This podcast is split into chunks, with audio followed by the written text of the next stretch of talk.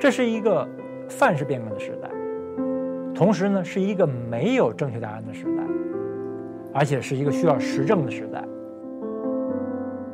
未来的几十年，人类一定是一个全流程的，每一个环节、每一个步骤的，被人工智能或者叫机器智能或者叫机器算法的重构和再造。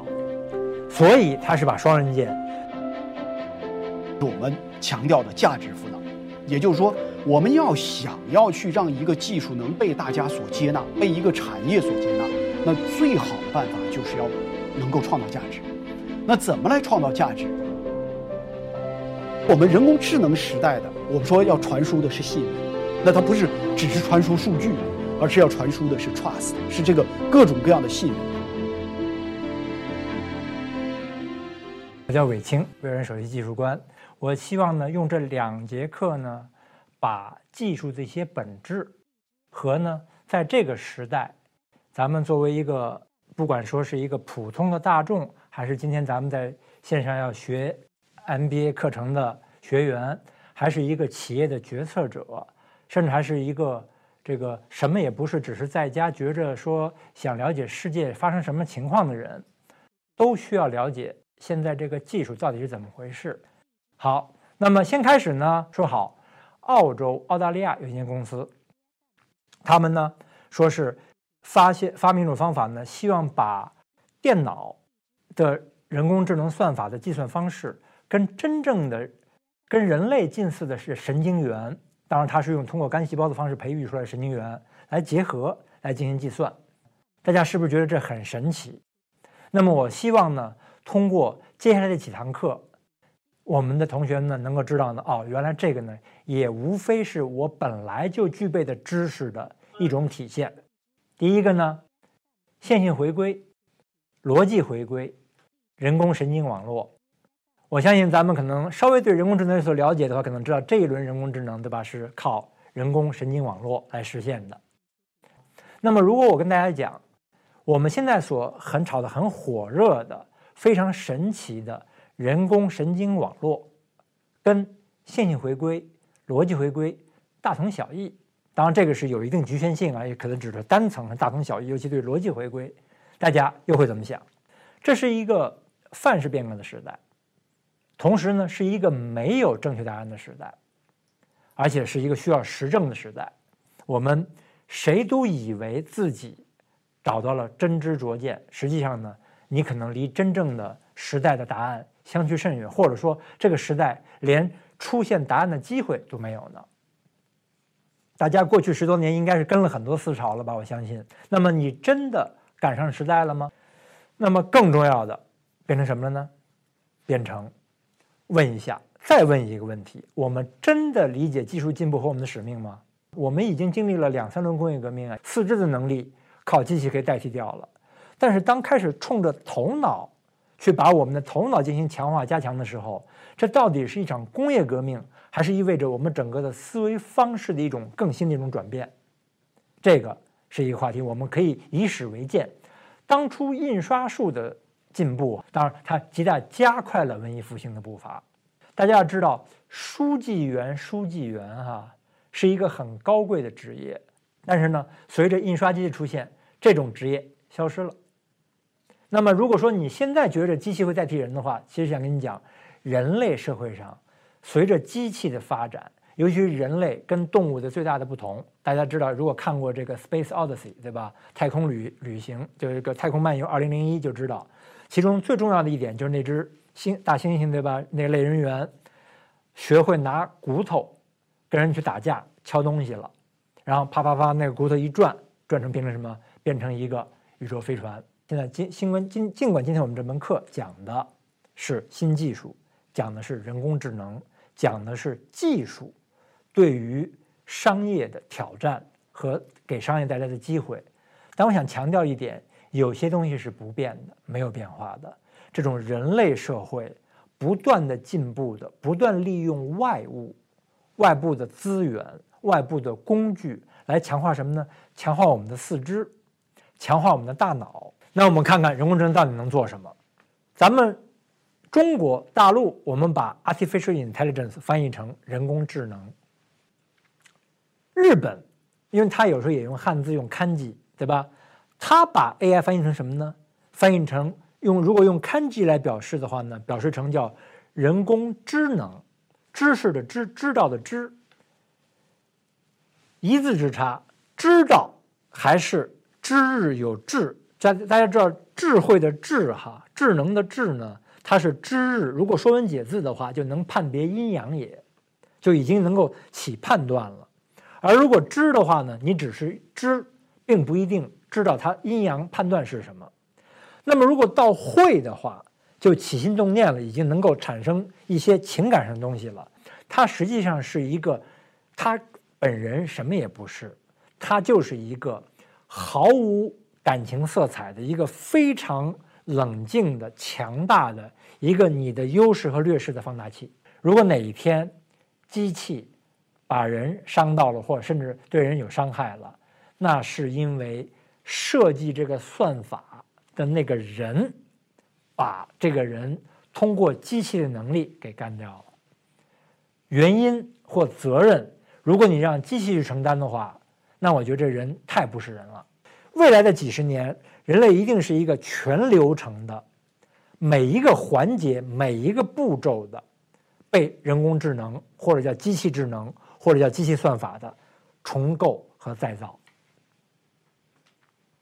所以他是把双刃剑。前几前段时间跟我那个一个朋友为酒店大堂准备了一个非常先进的 bot，因为他技术很强，能够解答几乎所有来访的宾客的所有问题。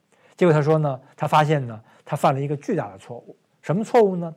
他这个 bot 再强的话，进来的客人不愿意用，觉着呢还是要找，呃，这个这个柜台后面的 receptionist，就这个接待员。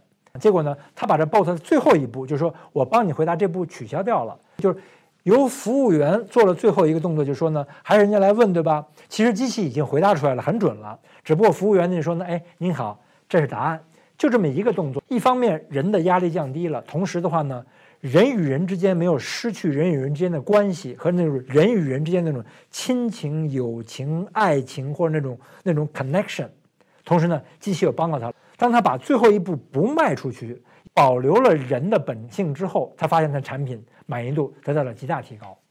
所以呢，作为这章的收尾，我就拿维纳的这本书，就叫做《人有人的作用》。他在六十年前就已经提出了这个呐喊。我们现在还需要自己再去想吗？还说是先去看一下原来的人是怎么说的？这就讲到了数字化呢。它虽然说是一过过程，但实际上呢，我们完全是可以在信息化的时候完成数字化的工作。但是我们的思维范式没有变，没怎么变呢？我举一个很简单的例子哈，大家应该在线的各位呃朋友很多喜欢喝茶，可能读过《茶经》，那陆羽跟你讲，冲茶是要温度是要控制的，控制什么呢？泄眼泡，就是说烧水之后呢，它产生泄眼泡之后，你呢？茶水的温度就够了。到我国外这朋友家里面，我带了整套茶具啊，跟人说：“哎，我帮你冲茶。”人家觉着中国来的朋友茶道嘛，看类似于看一个东方智者的眼神来看我，说：“哎呀，这个东方来的智者冲茶太牛了，泄眼泡都说得出来了。”但半年之后我再去，我就傻眼了。为什么就傻眼了呢？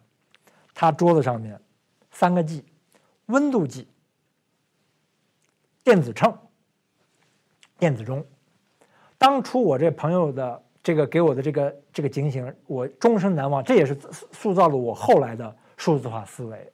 也就是说呢，思维方式不改，你还是拿现眼泡，而别人拿电子温度计的时候，你可以想象一下这个双方的差距，这就是降维打击了。数字化的为什么那么厉害？我随便举个例子，比方一个数字化代表的后边有什么原子化呀，这都是一个概念。同样一个杯子。如果放个石子的话，可能放二十粒石子；如果把它打成原子，而且把原子与原子之间的距离再压缩的话，一个杯子原来能放二十粒石子的杯子，现在这杯子的重量可能等于月球的重量。这个就是数字化的威力，它会渗入到你的每一个时间和空间的每一个缝隙。那你的社会、公司、个人。的效率、效果则在极大的加强强化。我们强调的价值赋能，也就是说，我们要想要去让一个技术能被大家所接纳，被一个产业所接纳，那最好的办法就是要能够创造价值。那怎么来创造价值？释放数字消费，人工智能的服装就需要你要让大家能够为这件衣服的数字化来去买单。那我们就需要在这件衣服上加传感器。清华现在在做纤维传感器，也就是说服装纤维。那我能采集人体大量的数据。那么如果这样的面料出现了，我们把它叫数字化面料。那然后由这样的面料所这个呃呃制造的服装也出现了，那我们来想一想，整个服装产业的价值创造方式将会发生根本性的转变啊！那这样来做的做出来的服装，我甚至于能够为中医找到很多的数字化的支持，比如说中医里边常说的叫胃寒，怎么叫胃寒啊？我们没有办法有。呃，西医上面的支撑的数据，但如果我能采采集你前面的整个的人体的温度场的数据，你可能就会测出来这个人胃部的温度持续偏低，因为他胃部的蠕动能力变差了。所以它的温度就会偏低。那么我们说，像是这样的一系列的，由于产品具备了数字化内涵之后，我们能够去想到的各种各样的数字消费就都出现了。那我们想一想，一家服装企业就变成了是一个数字健康的平台，是一个数字保险的平台。那各种各样的这种相应的服务的增值就全都出现了。服装本身反倒是成为了次要。或者它成为了只是一个载体而已。我们现在这样一个阶段，大家看到我们的生产力走到了人工智能，那但是和人工智能相匹配的生产关系、数字化的生产关系是什么？我们现在并不知道。那所以我们需要重新定义数字化的生产关系。那么我们也希望同学们通过我们做的大量的案例分析来去思考。人工智能时代的数字化生产关系是什么？而我们所说的商业模式，只是新生产关系在商业运行过程当中的投影，或者说是一种表现而已。那我们更深层次的希望同学们能够思考的是，这种生产关系本身所带来的改变。那么，如果说传统的基建啊，支撑的是实体经济的循环。那么，同学们要看到，那新基建支撑的就是数字经济的循环，就是智能经济的循环，啊，所以我们现在的社会进入数字时代，那就必须要有这些数字的基础设施。我刚才特意提到的就是这些基础设施是我们人工智能商业应用的基础所在。我把这样的一轮产业布局比喻成一百年前的铁路，七十年前的计算机。那谁能够在这样的一个伟大的变革之中占据顶端的位置，谁就可以那在未来若干年当中能够去取得发展的优势。消费互联网的核心是流量。那我们看到啊，那这些呃大量的消费互联网的典型的企业，那他们在过去二十五年，一九九四年到二零一九年，那这二十五年的时间里边取得了一定程度的成功。给我们的生活带来了极大的便利性，但这种好处都是以流量为核心的。那以流量为核心是一种经济形态。那那么这种经济形态无法解决的问题就是信用。我们常说的一句话就是在互联网上，你不知道远端的人是一个人还是一个机器人。那么这样的时代，我们需要过去，我们需要去创造一个更加可信的这样的环境。这才是商业要去大规模变革的根本所在。那这就叫产业互联网。我们所有的这些新技术，大家去想一想，归根结底，我们要解决的还是一个大家怎么在一个可信环境当中的价值创造的问题。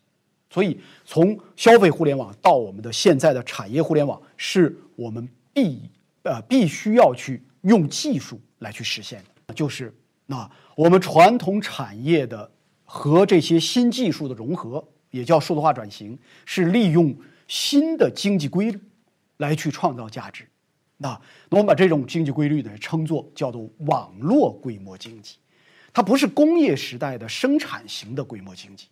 工业时代的生产型规模经济是一个供应方的规模经济，而我们人工智能时代的，我们说要传输的是信任，那它不是只是传输数据啊，不是只是传输个能源，而是要传输的是 trust，是这个各种各样的信任。